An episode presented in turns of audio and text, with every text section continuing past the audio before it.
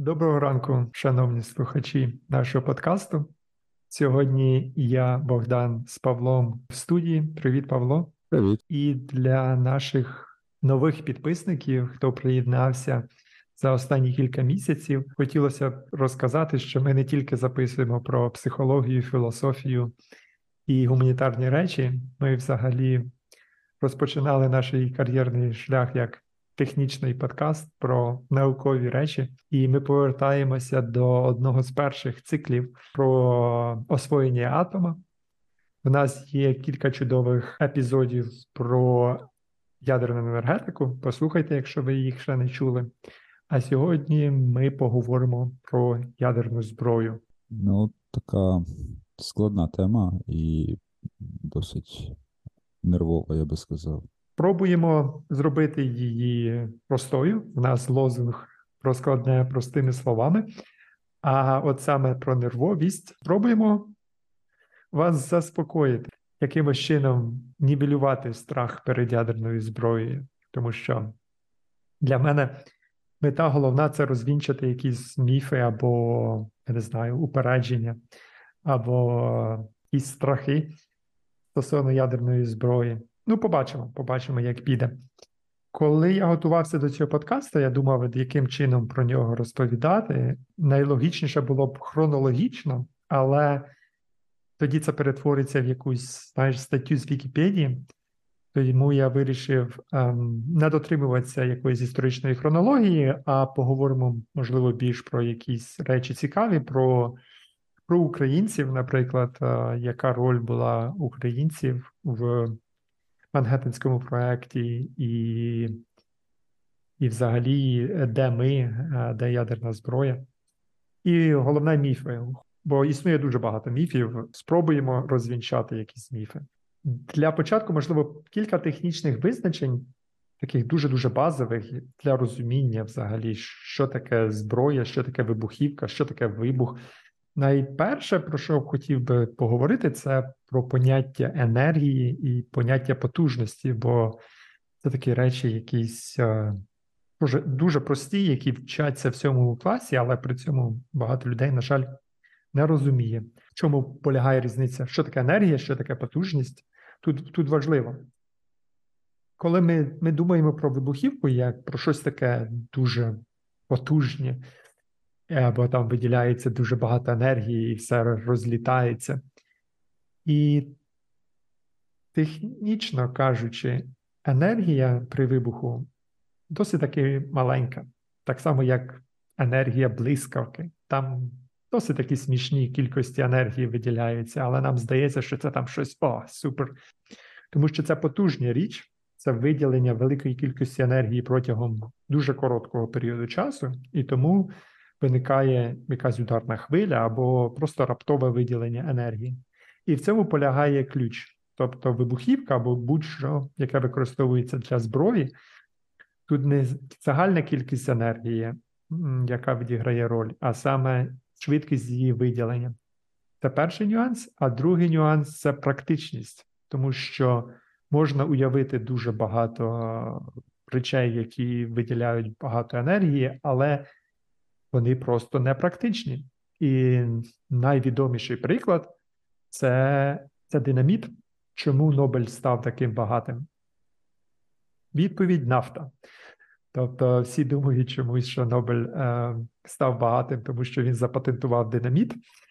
Але насправді це нафта в Російській імперії, в Баку. Тобто родина Нобелів розбагатіла на інвестиціях в бакінську нафту, яку Ленін потім націоналізував. До Нобеля і до покоління тих науковців-інженерів кінця дев'ятнадцятого, початку двадцятого століття хотів би зробити там невеличкий референс. Буквально недавно гуляв по Брюсселю і показував Соловейську бібліотеку одній людині. І в мене народилася така метафора, таке порівняння, що Соловей, він був хіміком, і він там придумав індустріальний процес виробництва соди, харчової соди і, в принципі, похідних. І, здавалось би, така зовсім рутинна річ, але тоді це була одна з найбагатіших людей свого часу, так як і Нобель із своїм динамітом і ще купою якихось базових, абсолютно фундаментальних речей, про які ми зараз знаємо. Я можу помилятися, здається, також селітра, як добриво, входить з його виробництва. То тоді це були такі найбагатші люди свого часу, як зараз Силіконова долина, так тоді була первинна така хімічна промисловість. Ти згадав про селітру. Селітра заслуговує окремий, окремого епізоду. Я туди не піду, тому що селітра значно важливіша, чим mm. люди можуть собі уявити. А про науковців, які сколотили багато капіталу, то далеко ходити не треба. Менделеєв, він там дуже багато прикладних речей робив для вугільної галузі, для синтезу речей з вугілля. Тобто так, тоді ну, індустріальна революція, науковці були ближче до прикладних речей. Але повертаючись до динаміту, в чому фішка динаміту? В тому, що тринітрогліцерин люди знали до цього, але він спонтанно міг детонувати. Тобто це рідина, там ти її струснеш і вона бухає. Тобто вона просто непрактична. І він заробив гроші на тому, що він запатентував спосіб стабілізації вибухівки, беручи глину, пористу глину і її насичуючи нітрогліцерином. І таким чином вона стала просто практичною. Вона не вибухала, її можна було транспортувати дуже легко і детонувати за допомогою вогню. І все, її почали застосовувати в гірничій галузі. Але коли ти стабілізуєш вибухівку, тут є інша сторона медалі. От ми говоримо про, от там, про фаби, фугасні авіабомби, наприклад, там найрозповсюдженіша ФАБ, ФАБ п'ятсот. Там менше половини вибухівки. Тобто одна з є авіабомба, її треба літаком кудись возити, вона важить п'ятсот кілограм, а там всього-навсього там двісті сорок кілограм вибухівки. Питання, а чому так? Ну це ж якийсь бред, ну тобто у вас двісті шістдесят кілограм сталі. Тобто, чому не можна зробити там тонкостінну бомбу? Ну, в мене тут е, напрошується аналогія, яку от недавно буквально обговорювали. Банальний е, життєвий приклад є такий виріб, е, як автомобіль, який важить там півтори-дві тони і перевозить корисну вагу там сто кілограм. Це там умовно людина і якась торба. Може бути дві людини, три людини, але тим не менше це не порівнювані якісь речі. Тобто це ну, весь цей інженіринг для переміщення дуже-дуже малої ваги, він займає більшу масу, ніж саме, власне, корисна вага, яку ти переносиш. Я думаю, це саме історія в випадку бомби. В даному випадку це буде літак, який важить там десятки тонн, який перевозить маленьку бомбу. Але бомба сама по собі – це просто сталь. Просто сталь. Там нічого немає, там немає ніякого інженірінгу. Це тупо оболочка стальна, яка важить більше, ніж вибухівка. І цікаве питання, чому так? Чому не можна бомбу зробити вдвічі більшою вагою? Просто зробити її з тротел. До речі, от ми там говоримо там Ті Ен Ті, Ті Ен Ті, там тротиловий еквівалент. Але це також дуже американська історія, тому що совєти не використовують тротел, не використовують суміш з гексогеном або там гексогеново-алюмінієва суміш. Тобто ми наскільки американізовані, навіть самі совєти американізовані, там Радянський Союз і зараз Росія використовує, можливо, в менших кількостях. Тобто тротил – це дуже американська історія. Це такий відступ. Відповідь контрінтуїтивна, але якщо ти зробиш вибухівку просто без стальної оболонки, то вона сама себе зруйнує. Це якось дуже важко собі уявити, але проблема з великими бомбами, там, я б сказав, більше, там, можливо, кілограма семи десь. Це буде якась межа, коли детонаційна хвиля, яка рухається досить швидко, там, я не знаю, скільки, п'ять-десять кілометрів за секунду детонаційна хвиля рухається, але вона зруйнує вибухівку до того, як вона здетонує.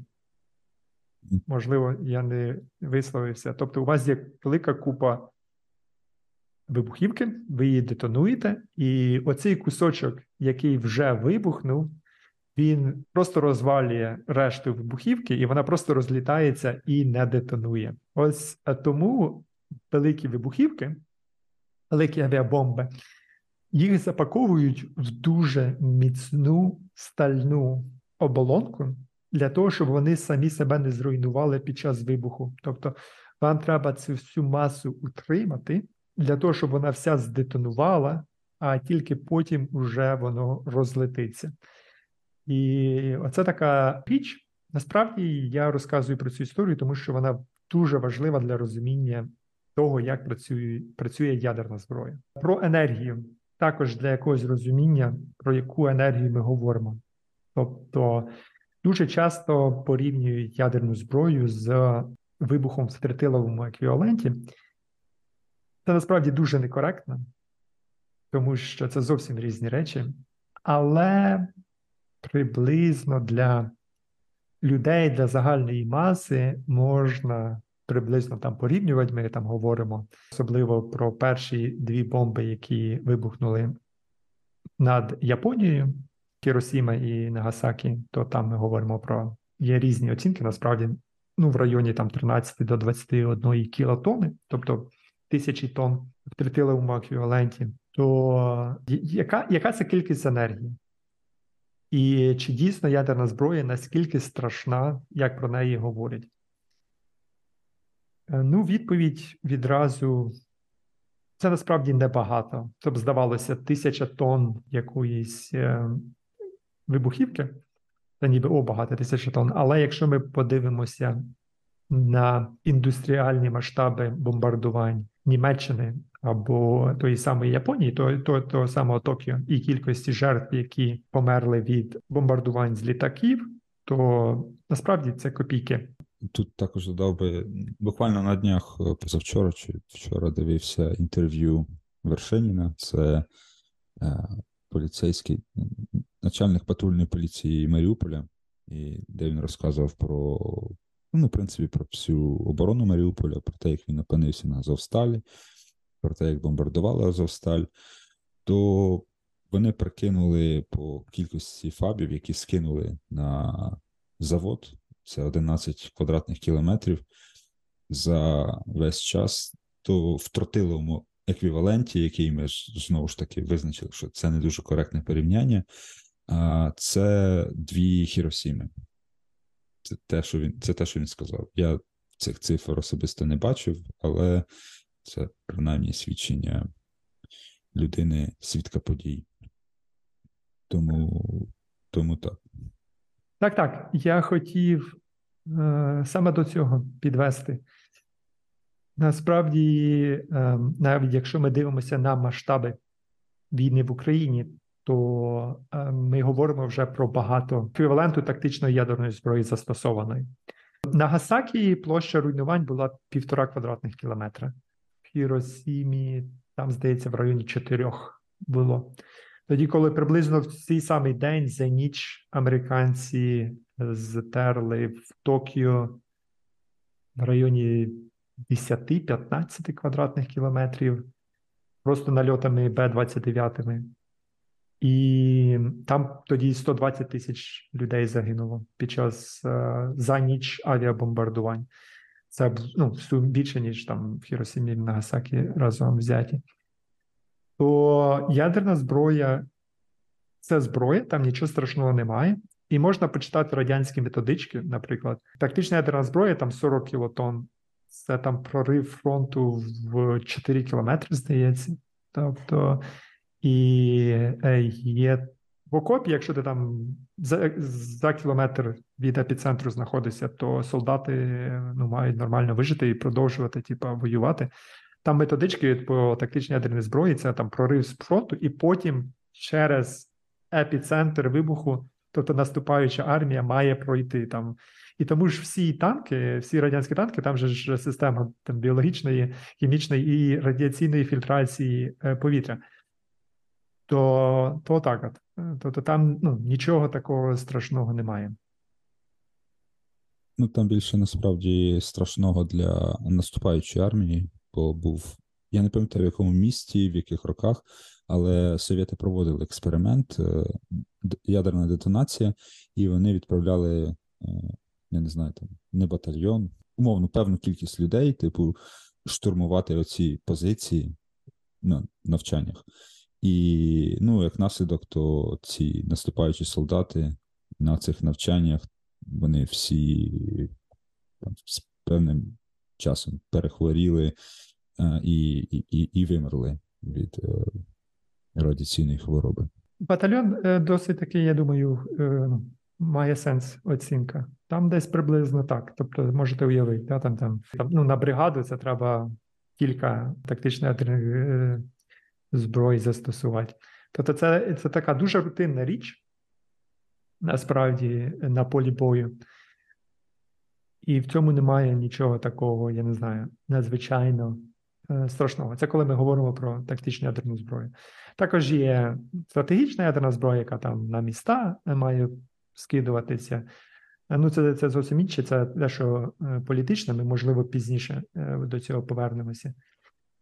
Але про, про ядерну зброю, про її застосування, її роль в Другій світовій війні, це була дуже успішна психологічна операція, яка змусила капітулювати мілітаристську Японію, яка була насправді жахлива держава. Ми про це рідко говоримо. У нас Друга світова, ми говоримо про європейські фронти, але фронт в Південно-Східній Азії, він існував. Японці робили страшні речі.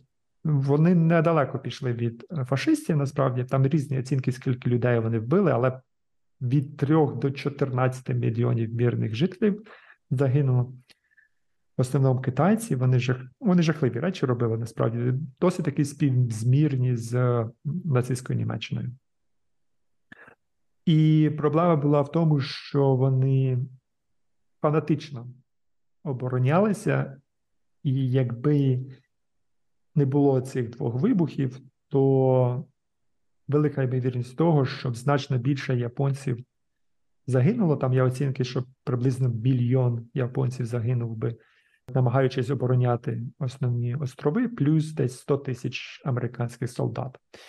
Ну, це може звучати, да, як якась спроба виправдання, але дійсно була психологічна зброя, в першу чергу.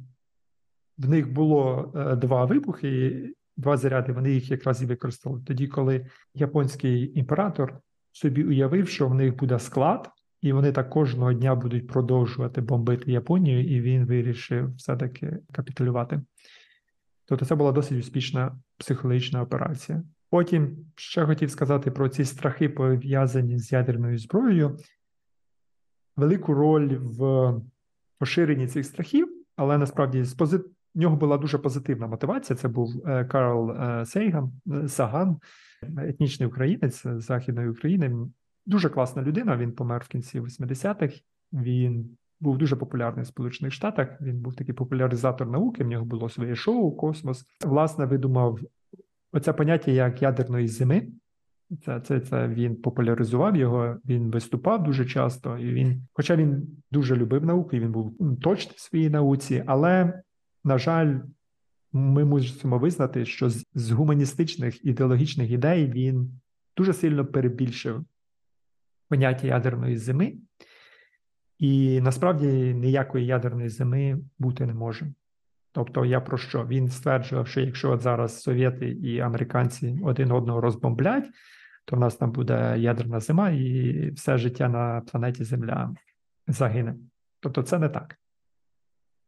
Я, можливо, додав би, що саме таке є в цьому уявленні ядерна зима. Це після великої кількості ядерних вибухів знімається величезна купа пилу, яка буквально затуляє сонце, і сонячне тепло не доходить до поверхні землі, і поверхня землі замерзає. Так, він намагався змінити думку політиків і громадськості, що ядерна зброя – це дуже страшно. Ядерна зброя – це дуже страшно, тобто я ніяким чином цього не заперечую, і це жахлива річ, яку не можна застосовувати. Але ж ми тут за раціональність, і ці всі міфи Карла Сагана, вони були дуже швидко простовані. Просто планета Земля надзвичайно велика, тобто нам важко уявити. І якщо ми говоримо про навіть всі ядерні заряди, які вони вибухнуть, здетонуються, ну, тобто це не буде навіть помітно для планети Земля. Звичайно, якщо це виникне в великих містах, це трагедія для людської цивілізації. Але насправді це, я б сказав би так, навіть менша трагедія, ніж зміни клімату, які відбуваються прямо зараз. Тому що енергія одного урагану – це там десятки чи сотні ядерних вибухів, насправді. Так що ядерна зброя не така страшна. Звичайно, її не треба застосовувати, але не треба її боятися. Добре. Мабуть, ще один міф, який я хочу розвінчати перед тим, як почати вже говорити про її створення, це збагачення урану. От якщо ми говоримо про ядерну зброю, розробку ядерної зброї, то перше, що нам приходить на думку, то це якісь там центрифуги підземні, там, які крутяться дуже швидко, і вони збагачують, збагачують уран. І Натаньяху, який там виступає, так, аж такий веселий дядько в Об'єднаних Націях, показує ці якісь плакати, як там Іран, ось-ось, в нього там, я не знаю, вже там тридцять відсотків, з наступного тижня буде сорок, і от він там дойде, і все буде, і ядерна зброя, і, і все. І, і чомусь в нас ядерна зброя дуже сильно асоціюється з, з збагаченням урану. Я насправді не знаю відповіді, чому так сталося, але от дивися, Павло, маєш приблизно уяву, скільки було ядерних вибухів на планеті Земля? От мені просто цікаво. Неймовірно багато. Неймовірно багато. Це те, що я можу сказати. Якоїсь, я думаю, рахунок іде точно більше сотень, можливо, навіть тисячі. Наскільки я знаю, десь приблизно дві тисячі п'ятдесят дев'ять, mm, тобто no. більше двох тисяч. Ми насправді точно не знаємо. Особливо ми не знаємо, скільки було тестів, які зробив Ізраїль з кооперації з Південною Африкою. Це взагалі окрема історія, дуже цікаво, як вони розробляли свою ядерну зброю. Але за дві тисячі, за дві тисячі ядерних вибухів. А скільки з них було ядерних вибухів на бомбі зі збагаченого урану? Який відсоток або там яка кількість, на твою думку? От, не знаю, навіть не навіть приблизно не скажу, щоб не попасти ногами в сметану. Ну, насправді, я знаю про сім. Це другий ядерний вибух, Little Boy. І в дев'яносто восьмому році в Пакистані. Тобто Пакистан провів шість вибухів протягом двох днів демонстраційно.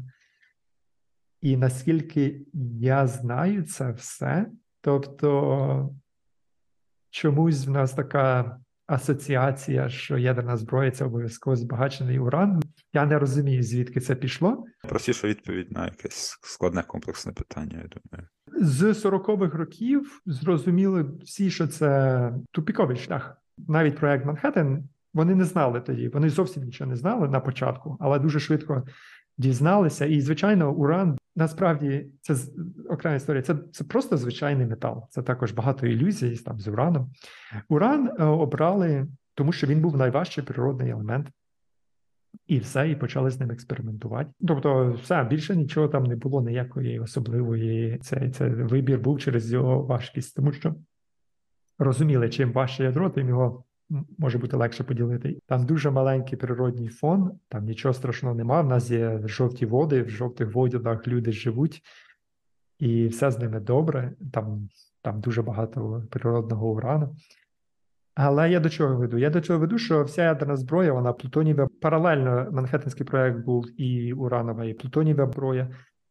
І взагалі перший вибух, це гаджет, це той, який ми можемо бачити в трейлері до Оппенгеймера. Там вони збирають Трініті, і вони її в пустелі на вишці відірвали.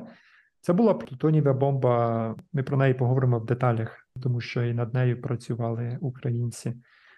Дуже цікава розробка. Тобто вона значно цікавіша, про неї багато чого можна поговорити. І плутонієва бомба має ряд переваг над урановою. А другий вибух, це той, власне, який над Хіросимою був. Це була уранова бомба, Little Boy. То був і тест, і вибух одночасно. Тобто, як тільки назбирали шістдесят чотири кілограма збагаченого урану, його відразу запакували і відразу відправили, скинули з літака. І на диво всіх воно вибухнуло. Воно вибухнуло з коефіцієнтом корисної дії, якщо можна так сказати, один відсоток. Там всього-навсього шістсот грам урану розпалося. Це, це дуже неефективно.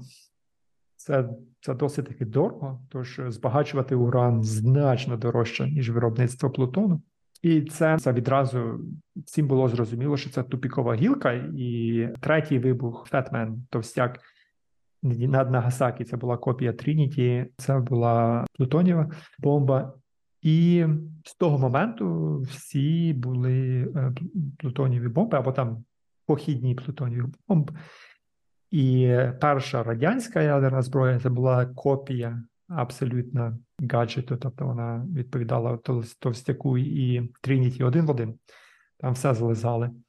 Всім давно було зрозуміло, що плутоній – це шлях до ядерної зброї. А яка був, яка була, який був коефіцієнт корисної дії Фетмена? Ну, я не знаю, скільки там, ну, ми говоримо. Ну, можу уявити, що приблизно при тому самому енерговиділенні там активна зона була тридцять кілограм сім, тобто принаймні десять разів був вищий. Ем, є ряд переваг використання плутонію, ми про це поговоримо. У мене є теорія, чому ми так багато чули і знаємо про збагачення, а так мало знаємо про плутонієві бомби. Він має якесь відношення до України. Русня вірить в багато фігні. Там в світі, в принципі, існує багато якихось теорій змов, але в руснявих інтернетах там теорії змови – це рушійна сила всього інтернету. І там є одна з таких теорій змов, можна почитати, навіть якісь розумні люди, якісь там, я не знаю, умовні академіки пишуть, як там Радянський Союз розробив збагачення урану, а ці всі американці, все, все в них скопіювали. А, до речі, про дати. Перше збагачення урану центрифугами в якихось нормальних масштабах промислових, воно дійсно відбулося в Радянському Союзі, але це шістдесят четвертий рік. Тобто на той час вже, в принципі, розробки ядерної зброї вже закінчились. На той час вже знали все про ядерну зброю, що можна було. Тобто це так, для розуміння. Тобто збагачення урану центрифугами – це досить таки недавній, недавній винахід. І як взагалі це діло відбулося? В фашистській Німеччині дійсно була ядерна програма. Також існує така, такий міф, що от якби, якби німці розробили ядерну програму швидше за американці, то вони там виграли Другу світову війну. Насправді це також дуже-дуже натягнуто. Навіть є книжка і серіал «Людина в високому зам, замку» про те. Це такий цікавий мисленевий експеримент, що от якби там американці не розробили ядерну зброю, а німці розробили, в якому ми світі жили. Але це, це ілюзія. Тобто німці не мали ніякого шансу ні розробити ядерну зброю, навіть якби розробили, в них зовсім ніяких шансів не було виграти Другу світову війну проти, проти Америки. Ну, тобто це, це подивіться на, на промисловий потенціал Сполучених Штатів. Це, це, це взагалі, це такий монстр був, ми собі навіть не уявляємо. Да, в сорокових роках це п'ятдесят відсотків ВВП світу. Ну так, тут можна додати, це війна на іншому континенті, цю ядерну зброю треба доставити на той інший континент. Вони навіть не змогли висадитися на Британських островах, про що можна говорити в сенсі, тобто перепливти Атлантику. З флотом німців все було дуже погано, просто, просто дуже погано. Там були одиниці якихось боєздатних кораблів, і ті в той чи інший час, там ще до сорок першого року потопили. Скоріше сказав, що у, у англійців було все дуже добре з флотом. В Англії був просто дуже сильний, дуже хороший флот. І все. Тобто в німців, німців був хороший флот. Він був конкретно здатний, навіть порівнюючи з англійським, який був по всій імперії розкиданий. Тоді, коли німецький був в Північному морі зосереджений і на Балтиці. Тобто вони локаль, локально це була серйозна сила. Тобто, але звичайно, я, ну, ти правий в тому плані, що навіть Ла-Манш подолати це, це було, ну, тобто, неймовірно. Вони, ну, вони, нам, вони програли битву за Британію. Тобто висадка не відбулася через те, що вони програли битву за Британію, і без підтримки з повітря висадка, ну, це суїцидальна була місія, тому вона ніколи не відбулася, вони ніколи не подолали Ла-Манш. Коли американці вступили, ну там, ну, там шансів зовсім ніяких не було, там, там війна була програна вже на момент висадки в Нормандії. Коли ми говоримо про збагачення урану, прізвище, про яке варто згадати, про яке не хочуть згадувати в Оркостані, то це Герлот Ципе, це австрійський інженер, науковець. Він працював на фашистів над їхньою програмою збагачення урану. Його в сорок п'ятому році викрадають ен ка ве ес, як багато інших всіх цих науковців. Взагалі, совєти викрадали все, що хотіли, і велика кількість всіх цих фашистських напрацювань, вона досталася Радянському Союзі. І Ципе, його спочатку в концлагер, він там в концлагері працював над радянською е, ядерною програмою, потім він працював десь в Грузії, потім в Ленінграді, і в Ленінграді він працював е, над збагаченням урану до п'ятдесят третього року. І він, власне, це батько радянської програми збагачення урану. В п'ятдесят третьому році помирає Сталін, певна там відлига, е, проходить Хрущов, його одночасно якісь процеси відлиги і одночасно процеси, скажімо так, націоналізації всіх оцих лабораторій, всіх оцих груп, якими керували німці під радянських, російських вчених, і замість нього кидають Каменєва, тобто всі його розробки віддають Каменєву. Каменєва знають в Оркостані, це їхній батько збагачення, хоча у всьому світі це Ципе. Тоді, коли в Росії це прізвище не хочуть згадувати і називають типу центрифуга Каменєва, хоча в всьому світі це називається центрифуга Ципе. І Ципе відправляють в глибоку периферію, де науки немає, нічого немає, в Київ при Хрущові, і сидить в Києві, там, я не знаю, перепічку їсть, тоді, коли Каменєв продовжує його розробки. І коли його, я не знаю, реабілітували, там, коротше, в Києві за три роки він там свастіку ніде не написав, тобто зрозуміло, що він, типа, не фашистом. Понятне діло, що там типу, він жив на якійсь квартирі, але там за ним дивилася агентура, він там написали в кінці кінців рапорт, що він не має ніякого ніякої небезпеки державі, і йому дозволили повернутися в Австрію. І він в п'ятдесят шостому році переїжджає в Австрію, і там він, він, він отримав пропозиції від американців, щоб працювати на американців. Він працював, він поїхав в Штати, він трохи попрацював в Штатах, але йому поставили вимогу змінити, ну, прийняти американське громадянство. Він відмовився, він повернувся в Європу. І в Європі він починає наукову і комерційну діяльність, і він патентує свою центрифугу. І європейці, насправді, досить такі продвинуті в питаннях збагачення. Я публікував табличку з потужностями збагачення. В Європі потужності збагачення досить таки серйозні. І в Нідерландах дуже великий центр, і саме він є у витоків європейської потужності збагачення. І якщо вже на темі збагачення, як в світі все взаємопов'язано, то ще таке прізвище, яке варто згадати, він помер в минулому році, то це Абдуль Кадір Хан, це національний герой, батько нації практично Пакистану, який працює в Нідерландах над цим всім. В семидесятих роках він тоді працював, десь у вісімдесятих він бере всі ці розробки і тікає в Пакистан. Це такий один з найбільших взагалі факапів безпеки. Я не знаю, як таке, звісно. Богданова на них нема. Богданова на них нема, так. Він тікає в Пакистан, і в Пакистані він починає ядерну програму і розробляє ядерну зброю на противагу Індії, яка в них базується вся на урані, чисто через те, що вони це вміють. Вони вміють збагачувати уран, бо чувак привіз готові технології Ципе і, і все. Тобто в них немає можливості розробляти, виробляти плутоній, тому вони роблять уран. Отак, це про збагачення. Таке, не знаю, може дурне питання, але, але все одно, от є зараз навіть науковий прогрес, є там публікація результатів, щось відомо про технології. Чому умовна країна X, не знаю, назвемо Білорусь, таке mm-hmm. зовсім щось, ні, нерелевантне таке щось зовсім, не знаю, Бутан. Чого Бутан не може почати свою ядерну програму? По-перше, це дорого. По-друге, це вимагає певну кількість розумних людей, а розумних людей в світі не так багато. Ну, а що саме дорого, наприклад? Почнемо з грошей. Почнемо з того, що можна закрити. Що саме дорого? Люди дорого, так. Люди дорого, чи технологія дорого, не знаю, будівництво заводу – це дорого.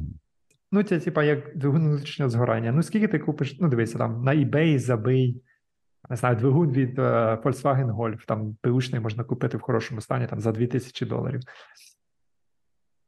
А тепер попробуй його розробити. І я не жартую.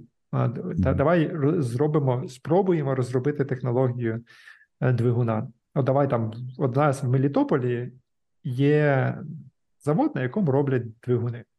Дуже сумнівної якості, але вони їх там роблять. От давай побудуємо там лінію, щоб вони будували двигуни там на рівні Volkswagen Golf. Це буде коштувати, це, це відома цифра, до речі, це десь буде коштувати мільярд доларів.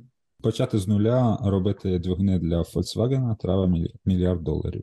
Так, це такий дуже банальний приклад.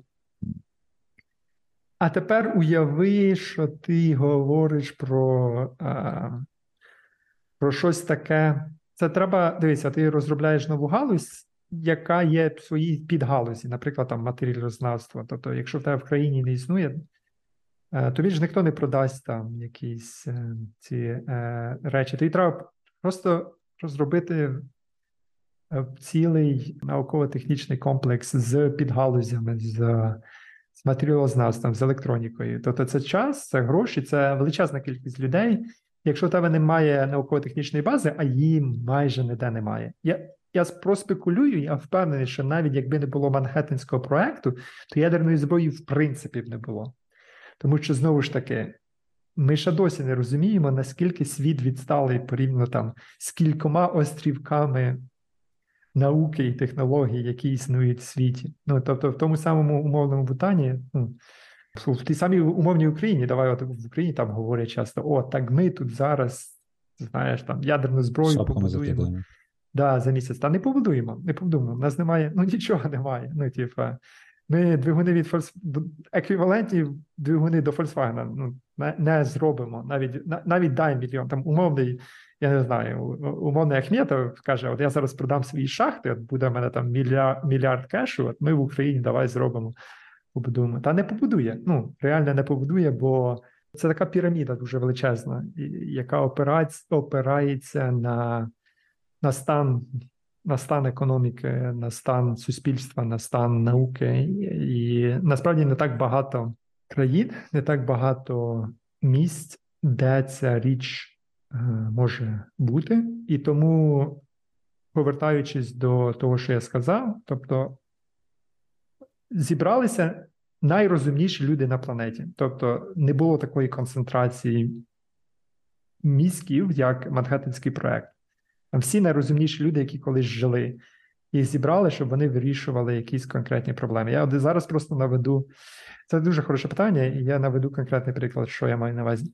Тобто вони розробили ядерну зброю, потім ядерна зброя, вона втікла, ліві радикали злили інформацію совєтам, совєти вже свою розробили зброю на наробках, тобто на плечах титанів, які працювали в, на Манхетенському проєкті. Тобто без Бора, без Сіборга, без Оппенгеймера, без Феймана, без е, Ноймана і, і, і всіх людей, які... Трудящий народ може, якщо захоче, дуже сильно. До речі, русня в, на початку двохтисячних гриф секретності зняла з нотатків Курчатова, можете почитати. Є щоденник Курчатова, і Це дуже цікаво, це насправді дуже цікаво. Наприклад, за Плутоній отримали Нобелівську премію. Це Сіборг, Макміллан і Кеннеді. В п'ятдесят першому році вони отримали Нобелівську премію, в сороковому в Берклі, Каліфорнії, вони відкрили Плутоній. Курчатов у своєму щоденнику в кінці сорок другого, на початку сорок третього року, він писав, що там до нього доходять чутки про якийсь елемент з масою двісті тридцять дев'ять, який перспективніший за уран, і він в шоці, що це таке. І тобто Курчатов поняття не мав про існування плутонію в сорок третьому році. Oh, wow.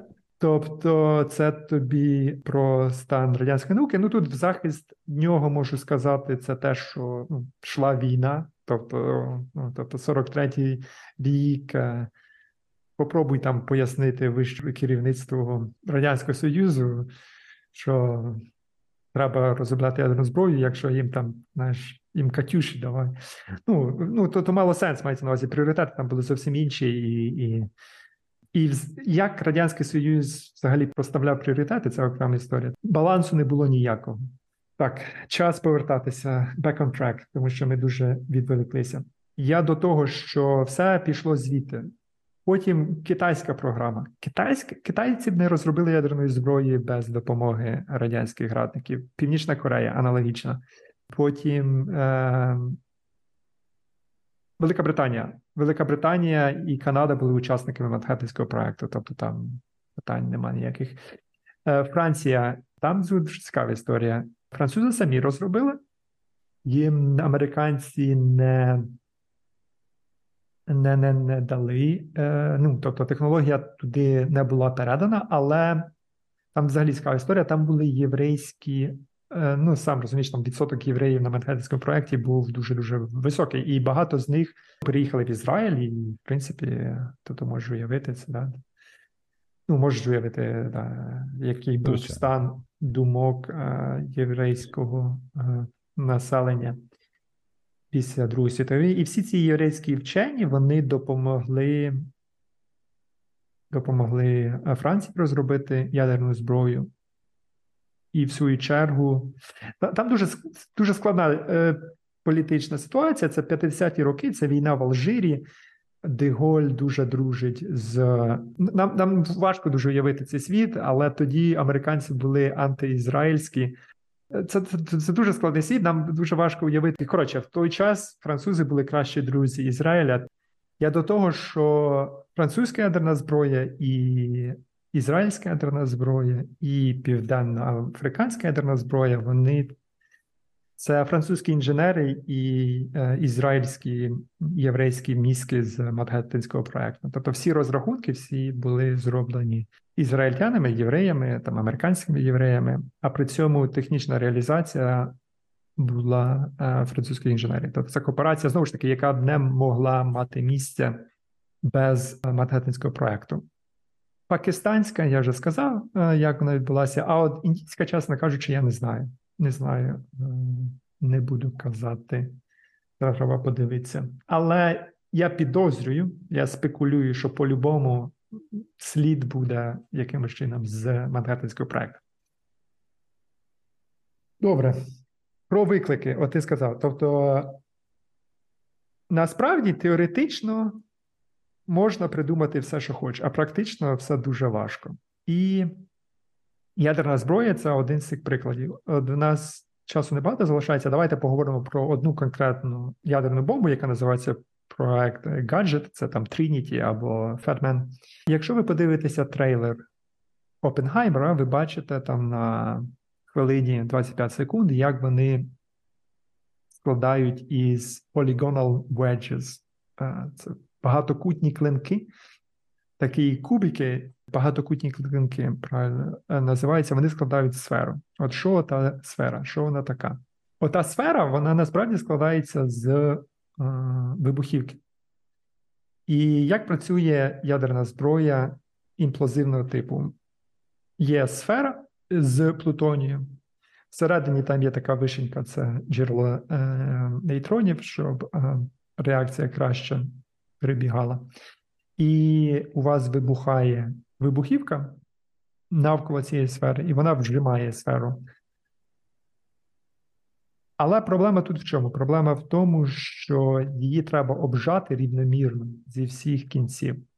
Буде дещо складно пояснити, я поділюся картинками. На картинках це дуже все зрозуміло. В описі до цього подкасту будуть картинки. Але проблема в чому полягає? Проблема в тому, уявіть, от ви уявіть собі футбольний м'ячик. Це, це реально футбольний м'ячик по формі. Це шестикутники і п'ятикутники. У вас тридцять дві грані, і там розташовані детонатори. І від цього детонатора поширюється ударна хвиля. І у вас оця ударна хвиля, вона ж поширюється як хвиля. І вона набігає на центр кулі. І задача технічна стоїть в тому, що у вас фронт вибуховий має одночасно збіг... збігтися на центральній кулі.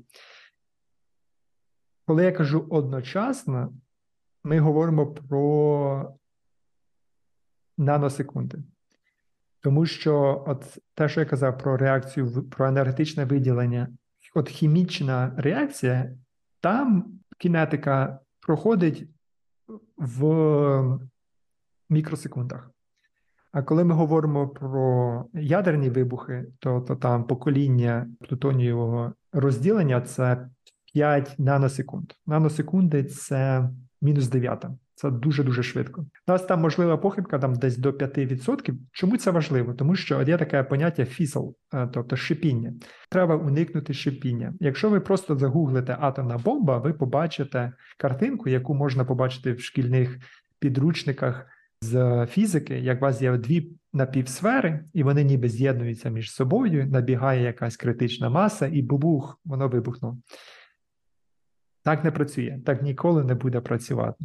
Тому що, якщо ви собі уявите, то навіть якщо ви вистрелите зі швидкістю максимально можливою, це буде кілометр за секунду, оці дві півсфери.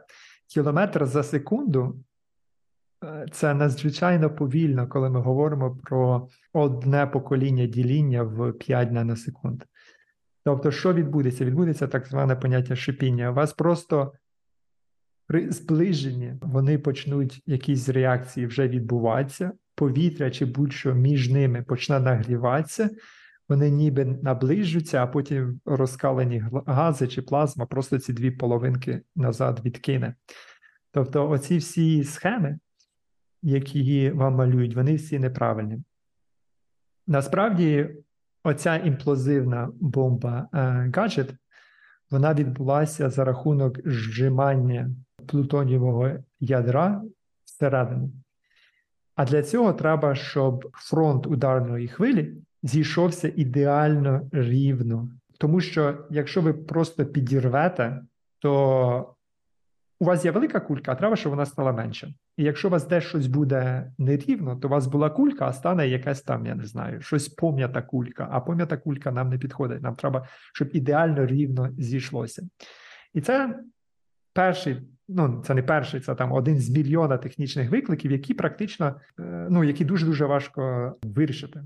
Я хочу згадати про двох людей. Ми насправді маємо знати обидві людини. Один з них, я надіюся, люди знають, це Джон фон Нейман. Це один з найвідатніших математиків всіх часів і народів. Він вирішив цю проблему математично. Вона називається фокусуючі лінзи.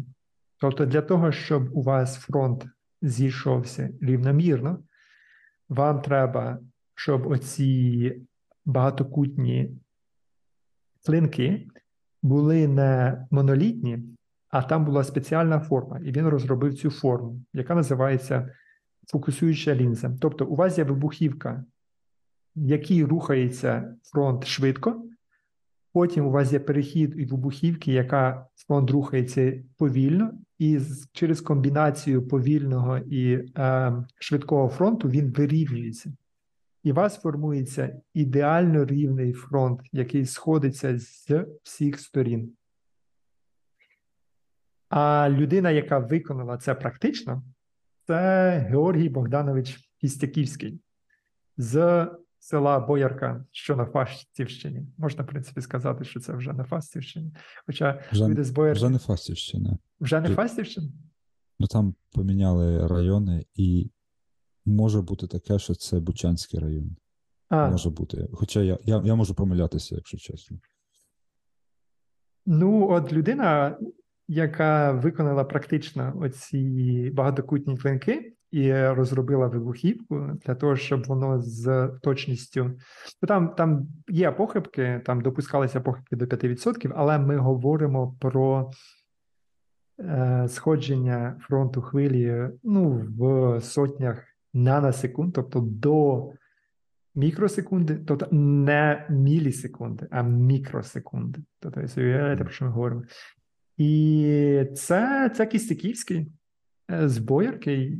Його батько Богдан Кістяківський – це один з засновників Академії наук при Скоропадському. Його брат, тобто дядько Георгія, це, це Ігор Кістяківський, це міністр внутрішніх справ Української держави. А, а сам Георгій, він воював насправді, він, він потім тобто, за білих воював, і їх витиснули в Крим. І він вже евакуювався з Криму до того, як туди прийшли е, червоні геноцид влаштувати.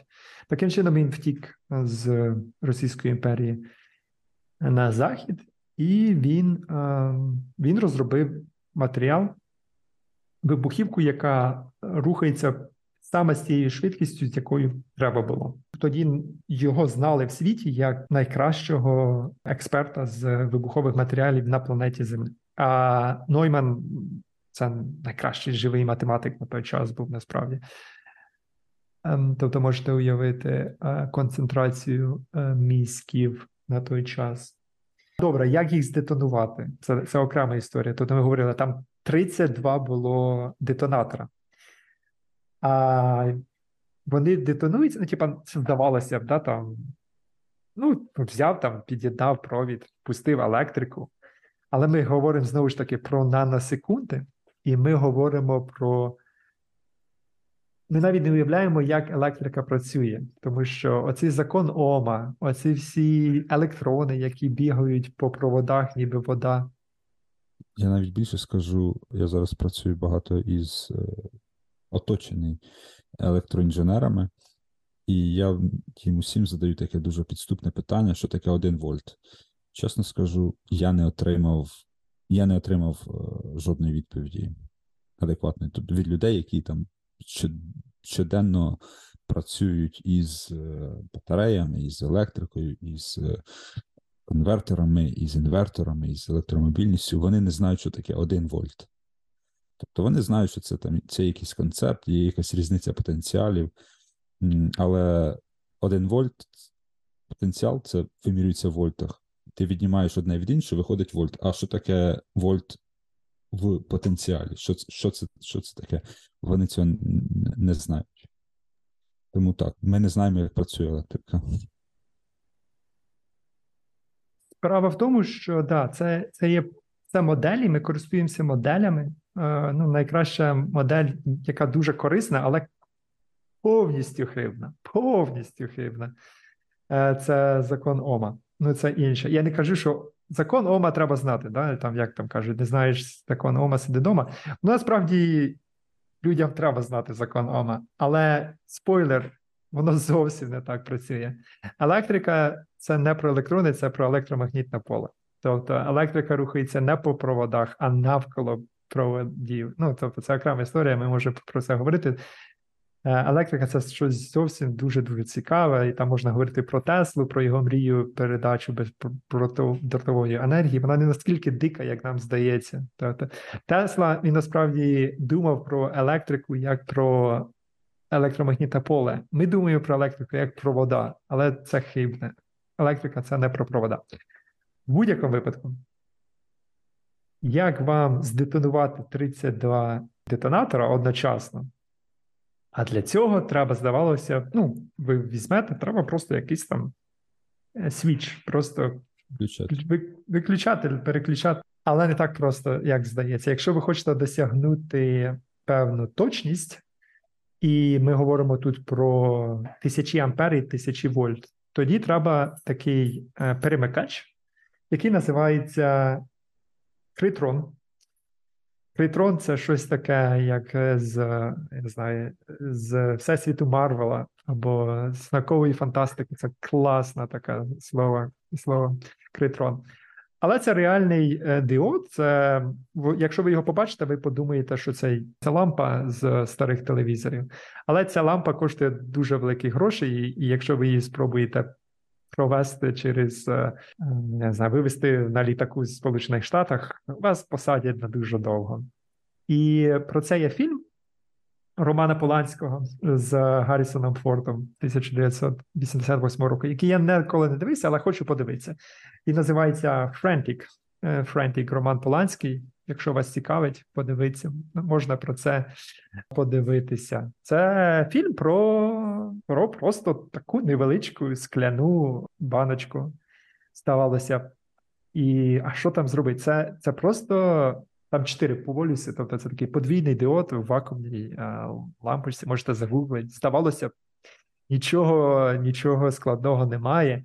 Ну, ну реально, от на Вікіпедії можете подивитися. Але при цьому Ізраїль, при всьому науковому потенціалу, він не зміг це зробити, і вони там по одному е- крали зі Сполучених Штатів, вивозили там контрабандою ці е- критрони. Просто для того, щоб здетонувати на різних полюсах е- вибух одночасно. Я все веду до того, що тут є мільйон технічних проблем, для вирішення яких треба... без сумніву, найрозумніших людей, які колись жили на планеті, тому що це все дуже складно, це вимагає дуже серйозної індустрії.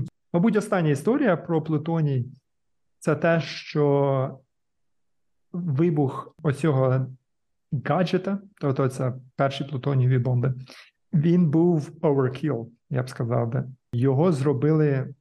занадто складною. І це, і, це, і це дуже круто, насправді, це дуже гарно показує, що таке технологія. От, власне, що таке технологія. Тому що там було, здається, кілька тонн вибухівки, яка вняла цю сферу всередину.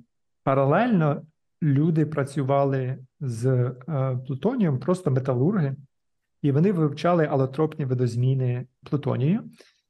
І вони побачили, що плутоній має шість різних е, кристалічних граток, і одна з них, це дельта, дельта-фаза плутонію, вона має кубічно-граневе, чи як вона називається?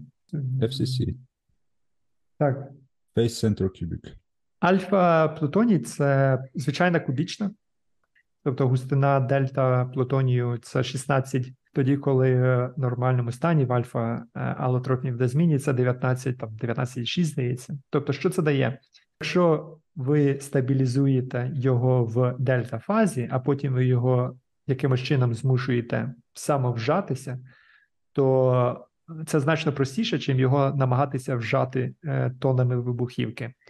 І металурги, які працювали з плутонієм, в принципі, сказали це Оппенгеймеру, що дивися, тут є новий виток. Ну, типа, ми знайшли простіший спосіб це зробити, можна менше вибухівки використовувати. Але він сказав, ну, типа, вже пізно, ми вже побудували це, знаєш, ми не шукаємо простих шляхів. І насправді тоді вже Трініті була таке досить на продвинутому етапі. Тому оце, що Нагасакі, що Трініті, вони вибухнули Вони вибухнули складним шляхом. А далі всі подальші модифікації ядерної зброї, це вони базуються на переході дельта-плутонію на альфа-плутонію в самовжиманні.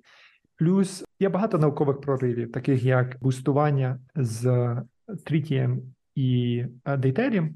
Тобто це ще не термоядерна зброя, це невеличке бустування, яке дає величезний потік нейтронів.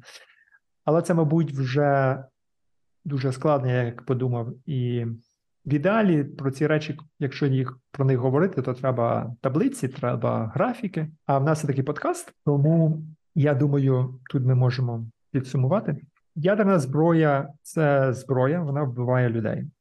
Саме в контексті Другої світової війни вона скоріше врятувала людей в плані тому, що вона закінчила війну в Японії раніше, і як японці, так і американці в цьому плані були врятовані.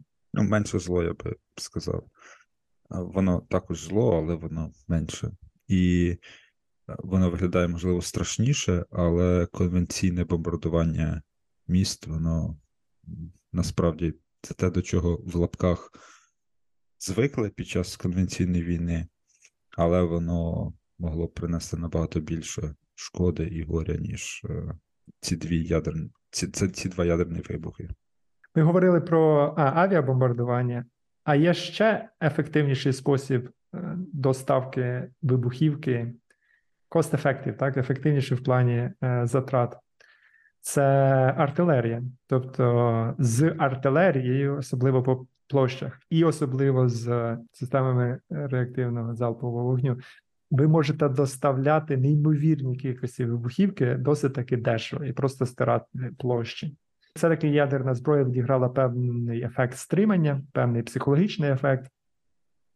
І надіємося, може таки, це, це спекуляції, ми не знаємо, але без ядерної зброї ймовірність якогось великого конфлікту в другій половині ХХ століття, як на мене, ну вона була б значно-значно вища. А так все-таки ядерна зброя – це дійсно зброя стримання. На щастя, існує багато технологічних викликів, які не дали можливості розповсюдити ядерну зброю в багато країн, особливо багато диктаторських режимів. Там Лівія намагалася щось зробити, Саддам Хусейн намагався щось зробити, але цього не відбулося, тому що це складно.